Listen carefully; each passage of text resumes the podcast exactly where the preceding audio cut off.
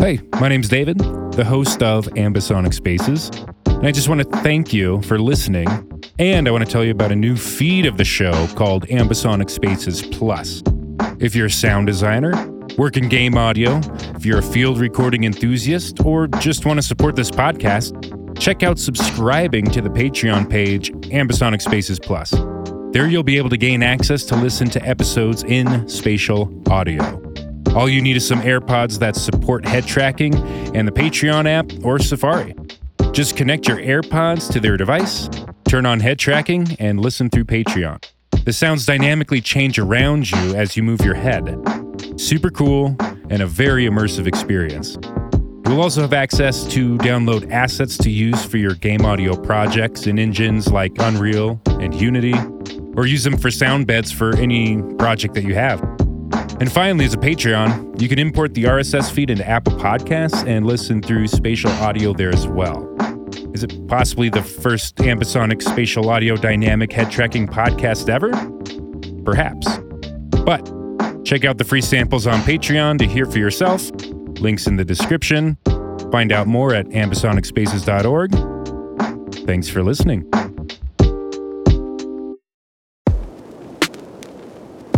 You're listening to Ambisonic Spaces.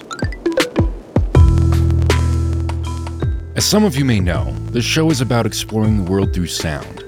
Listening helps us understand. Slowing down and observing can help gain awareness and can lead to a greater appreciation. One of the things I love about recording nature is it gives me time to be in the moment, being calm and sonically observe the surroundings, just listening. It creates a place to be aware by listening, something I wish to do more in life. While many have their own philosophical reasons on why they do what they do, sometimes you discover someone that thinks about how to go about their work in life in an inspirational way. A restored look into how they combine work and life and almost restore balance to find a mutual purpose that refreshes your understanding.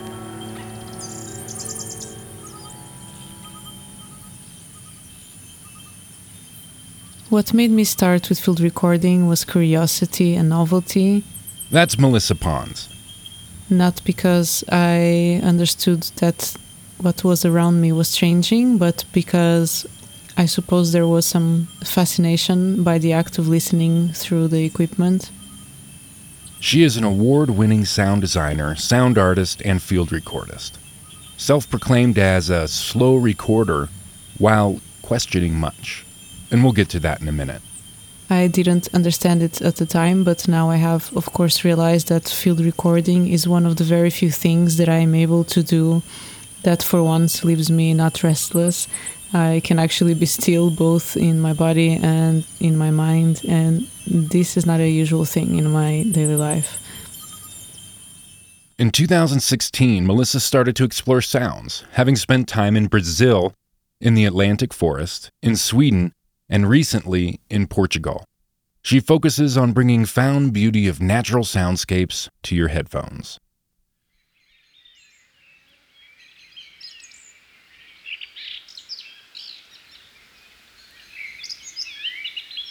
Eventually, this activity also came with a sense of appreciation and a growing love for nature, which I see more and more as something that we are all part of and something we all have within somehow. Melissa has a fascinating way to go about field recording in the places she visits and the projects she works on. The best way I can sum it up is connection. Being connected to the space by knowing its history, culture, geography, how it's perceived, knowing the context so much that it can change your understanding. In Melissa's case, this created a conflict for her between what she became to understand and what she loves doing. I invited her to share her thoughts and dive in deeper to this contextual connection conflict. But let's get some context.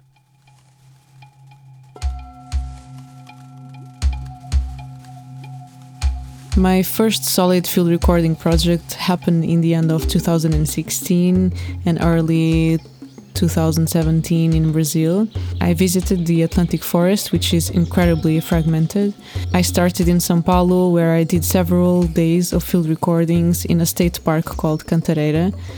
I have a lot of support from the staff, people that I won't forget. And after that, I spent around three weeks in Minas Gerais in an NGO called Iracambi. I was literally living in a rainforest, and this was the first time I worked in a place that contained a culture and an environment that were not really mine, even though the little barriers of language, even though I am the daughter of a Brazilian person, I was still a foreigner. And the first time I heard the sounds of this forest, I really felt like I was in another planet. And I think I really felt like I was the alien the impression was very very strong. The heat the humidity the sounds and this uh, feeling of tropical forest was very clear It was here that I started to really think about anthropogenic noise. The park in Sao Paulo was located not far from the airport, and there was a lot of construction around. There were neighborhoods encroaching the perimeters of this park, and I felt that it was almost like a violation of the sonic space. I remember hearing the howler monkeys vocalizing, and the sound was almost completely blended or disappearing with the sound of the planes. Once I was there, I felt very frustrated because I wasn't able to capture this extraordinary event without noise pollution. But nowadays, I try to remove my ego from this because it's not directly about my survival, but it was about them. So I don't see any reason why noise pollution shouldn't be considered as prejudicial as throwing any kind of trash or dumping foreigner or toxic substances in a place. I can totally relate to this. I remember the first time I picked up a microphone, there was an overwhelming feeling of, this is what I meant to do. Fast forward more years than I care to admit, recording nature can be infuriating at times when it comes to sound pollution.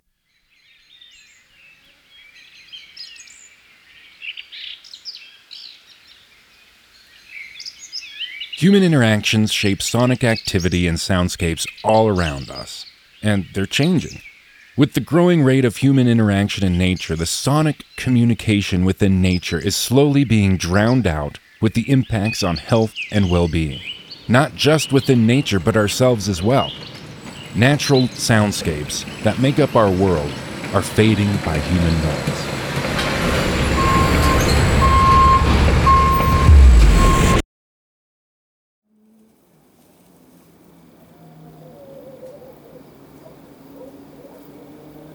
In 2020, I remember very well in the wolf sanctuary in Portugal, there was one road within the space of the forest that included the sanctuary that was public, and it was very popular and probably still is to race with motorbikes, especially during the weekends. And in those days, the wolves would not howl, or they would howl much later than usual. So it was very obvious that there has been a change in their behavior. So why not forbid these activities in such spaces? But it's not all doom and gloom. Yes, we now live in a world full of noise we create. We're loud. Yes, it does affect how nature communicates with itself, and it can affect humans negatively as well. But it's not something to feel shame about or place blame. The fact of just knowing about how noise pollution affects everything can be empowering in the decisions we make that affect the future. But this is just part of Melissa's story. Melissa combines her work and life regularly, so it's now just a way of life, not just one or the other. I get the feeling she's on a lifelong quest to restore balance, finding a mutual purpose of understanding work and life, society and nature, body and mind. Curiosity continued to move me in Brazil, in the wolf sanctuary, in Sweden, and in other places. In the mornings, I went picking up the equipment that recorded during the night, and I was feeling extremely excited and super curious to hear what happened during the night. And I continue to have this practice of unattended recordings also where I live. A very quiet and beautiful place in the countryside. However, because now I live in this situation where nature is all around me and I have the opportunity to incorporate it into my daily life, and the fact that it's also quite a safe place, and I don't even talk about potentially dangerous animals, but there aren't even people I should be worried about. I was very scared of the wild boars at some point, and this is a story that I have told in some other podcasts um, this fear ended up disappearing with a lot of contemplation, with a lot of thinking, and also confrontation. And with this, I started to come to an understanding that probably the biggest reason why I was doing unattended recordings at night was out of fear. And not that I consider myself a fearful person at all, but it has uh, taken me some maybe a couple of years to actually feel at ease in these environments outside the walls of my house. And at the same time, it started to bother me that me that I want to see as part of it and belonging and the body and mind that experiences it. Why was I afraid? This actually made me feel like a coward. Of course, I want to do a parenthesis here. If we are talking about research, or sometimes there are imposed conditions in which the only way to record is to use a drop rig, this is something that I'm not vehemently against at all. But uh, otherwise, I don't wish this to my practice anymore. The last time that this happened was still this summer. I recorded the Iberian red deer rutting here in the south of Portugal. And even though I didn't have total logistic control of the situation, I still think it's a fabulous phenomenon to be able to listen to it. But I maybe expect it to be the last time that I record like this because it really became about the experience in nature and to uh, bring my gear into that as a way of creating a memory of expressing even some kind of homage to the place and to the nature symphony and beauty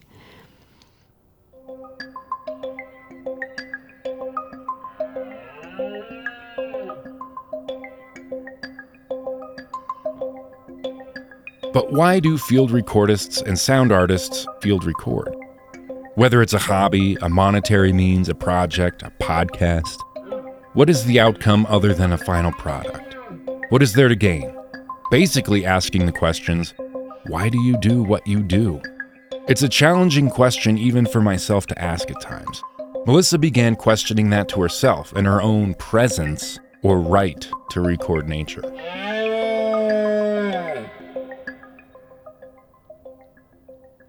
What is interesting to me personally in field recording is that perhaps ironically it taught me to listen with my own ears and it has in a more or less gentle way forced me to be completely comfortable outside sitting on the ground not being in an alert mode having to look over my shoulder all the time this has been quite an important mark in my life, actually, not only as a field recordist, but also as a person that walks in this earth. Earlier this uh, summer, many times I took my equipment to a specific place near my home that is also very close to my heart. And sometimes I ended up not recording. I I didn't want to. I started to think about the urge that so many of us have to take pictures, to tape, to record sound, even in a way that is um, feels mostly impulsive, that seems to come before even appreciating where we are. And this act started to feel so intrusive to the space and to the experience of just being, which is mostly what I'm looking for nowadays. So, in a philosophical way, if you will, um, my approach and what I have been looking for have been changing significantly in this last handful of years. I haven't been able to publish any field recording work recently because I want to do it in a way that honors the space and life that has been recorded. And for me, this is not a very easy or very clear thing to accomplish. So, Melissa, now questioning her right to record nature as a field recordist, which I imagine feels quite conflicting in and of itself, then goes on to keep pursuing different projects in her vocation, but doesn't quite find a fit in the spaces she's put in. This presents a problem as it's not finding purpose in what you are purposed for and can be quite uncomfortable.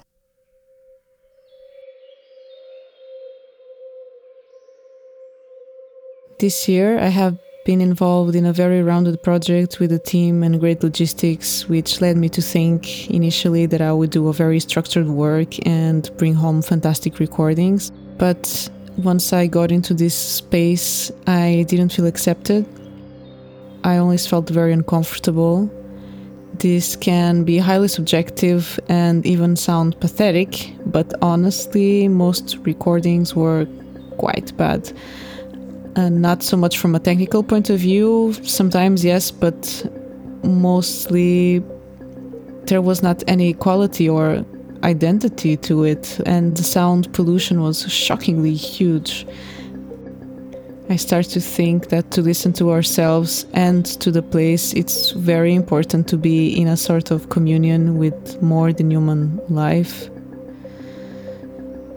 the lectures and writings of geographer and sound artist Amer Kanngieser have been super elucidative in this aspect, and recent conversations with Kim V. Goldsmith, from whom I actually learned this term more than human life, and Camilla Hannan, both from Australia, has also been eye opening, or should I say, ear opening on this aspect the fact that perhaps we should ask some kind of permission and really be patient where we are recording, understand the history and the circumstances. Maybe should perhaps be common practice to many, if not all of us. And in this particular situation, it hasn't been easy for me and still is not easy for me to separate intellect from instinct, but I also question if it's worth to try to do it. After all, we're made of both of these things. Stop, slow down, and be patient. Listen to ourselves, listen to the space. These are the things Melissa has learned on her journey to understand the question why do we listen?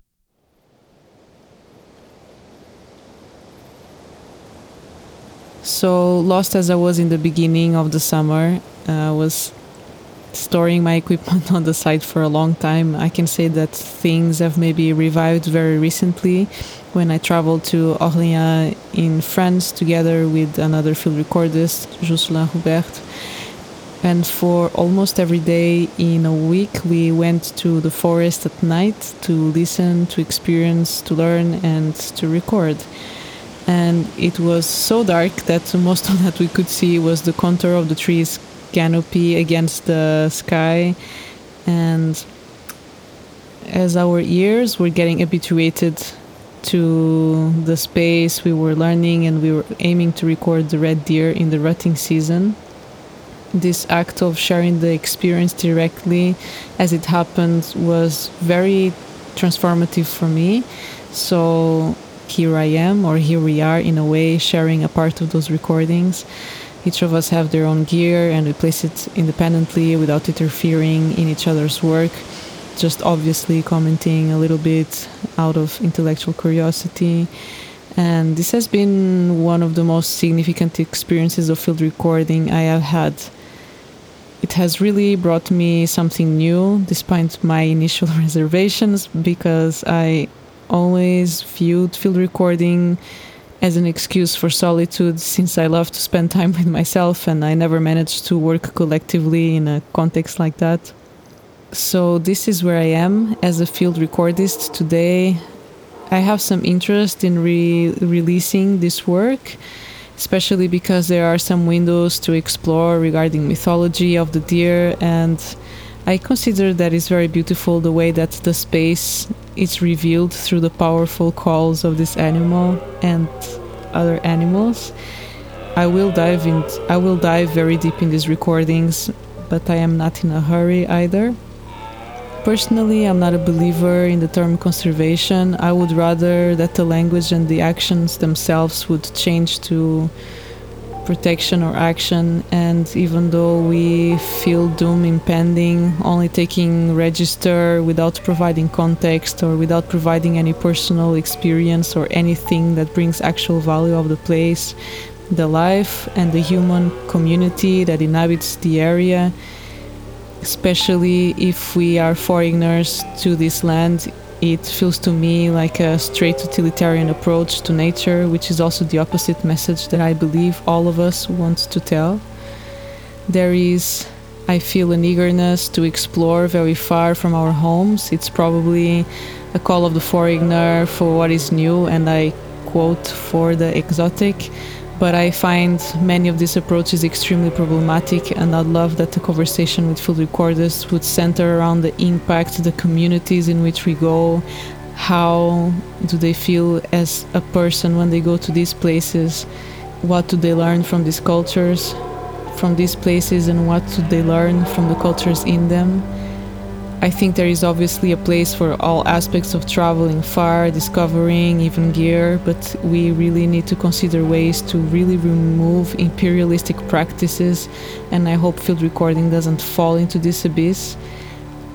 This is my personal wish that all of this can be done under the most ethical premises, and that the act of sharing sounds that you record can trigger a response in the listeners a response first and foremost to be informed and then to be able to do something. And if you are someone that worries about the Amazon forest or the forest in Indonesia and feel that you cannot really do anything directly about it, then perhaps start with all around you, your neighbors, your gardens, and make better choices within your own capacity. If listening has the power to integrate so much, what is the most important thing after all? Is it to listen or to record?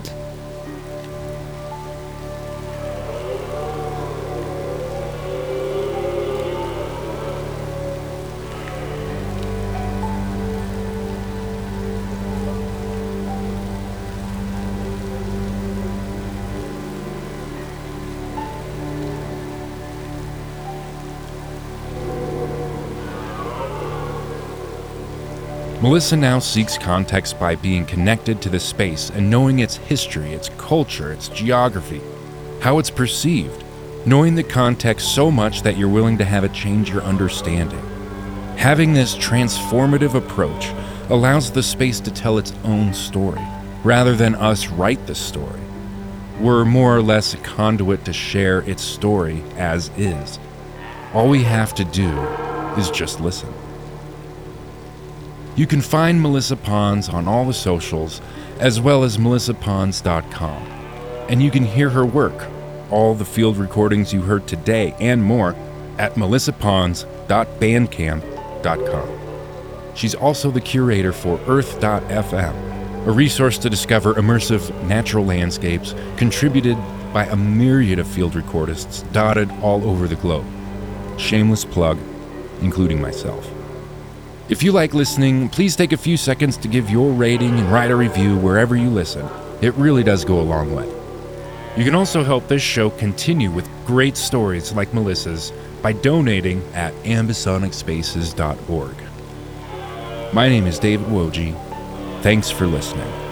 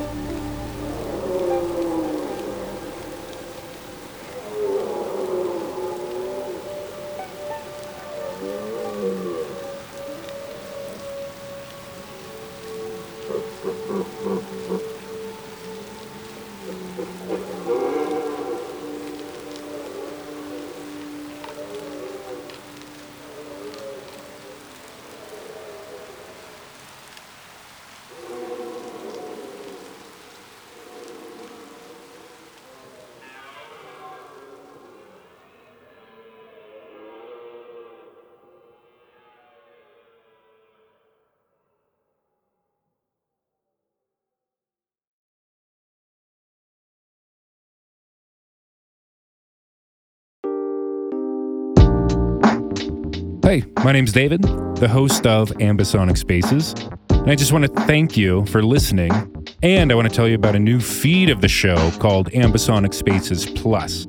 If you're a sound designer, work in game audio, if you're a field recording enthusiast, or just want to support this podcast, check out subscribing to the Patreon page, Ambisonic Spaces Plus. There you'll be able to gain access to listen to episodes in spatial audio. All you need is some AirPods that support head tracking and the Patreon app or Safari. Just connect your AirPods to their device, turn on head tracking, and listen through Patreon. The sounds dynamically change around you as you move your head. Super cool and a very immersive experience. You'll also have access to download assets to use for your game audio projects in engines like Unreal and Unity, or use them for sound beds for any project that you have. And finally, as a Patreon, you can import the RSS feed into Apple Podcasts and listen through spatial audio there as well. Is it possibly the first ambisonic spatial audio dynamic head tracking podcast ever? Perhaps. But check out the free samples on Patreon to hear for yourself. Links in the description. Find out more at ambisonicspaces.org. Thanks for listening.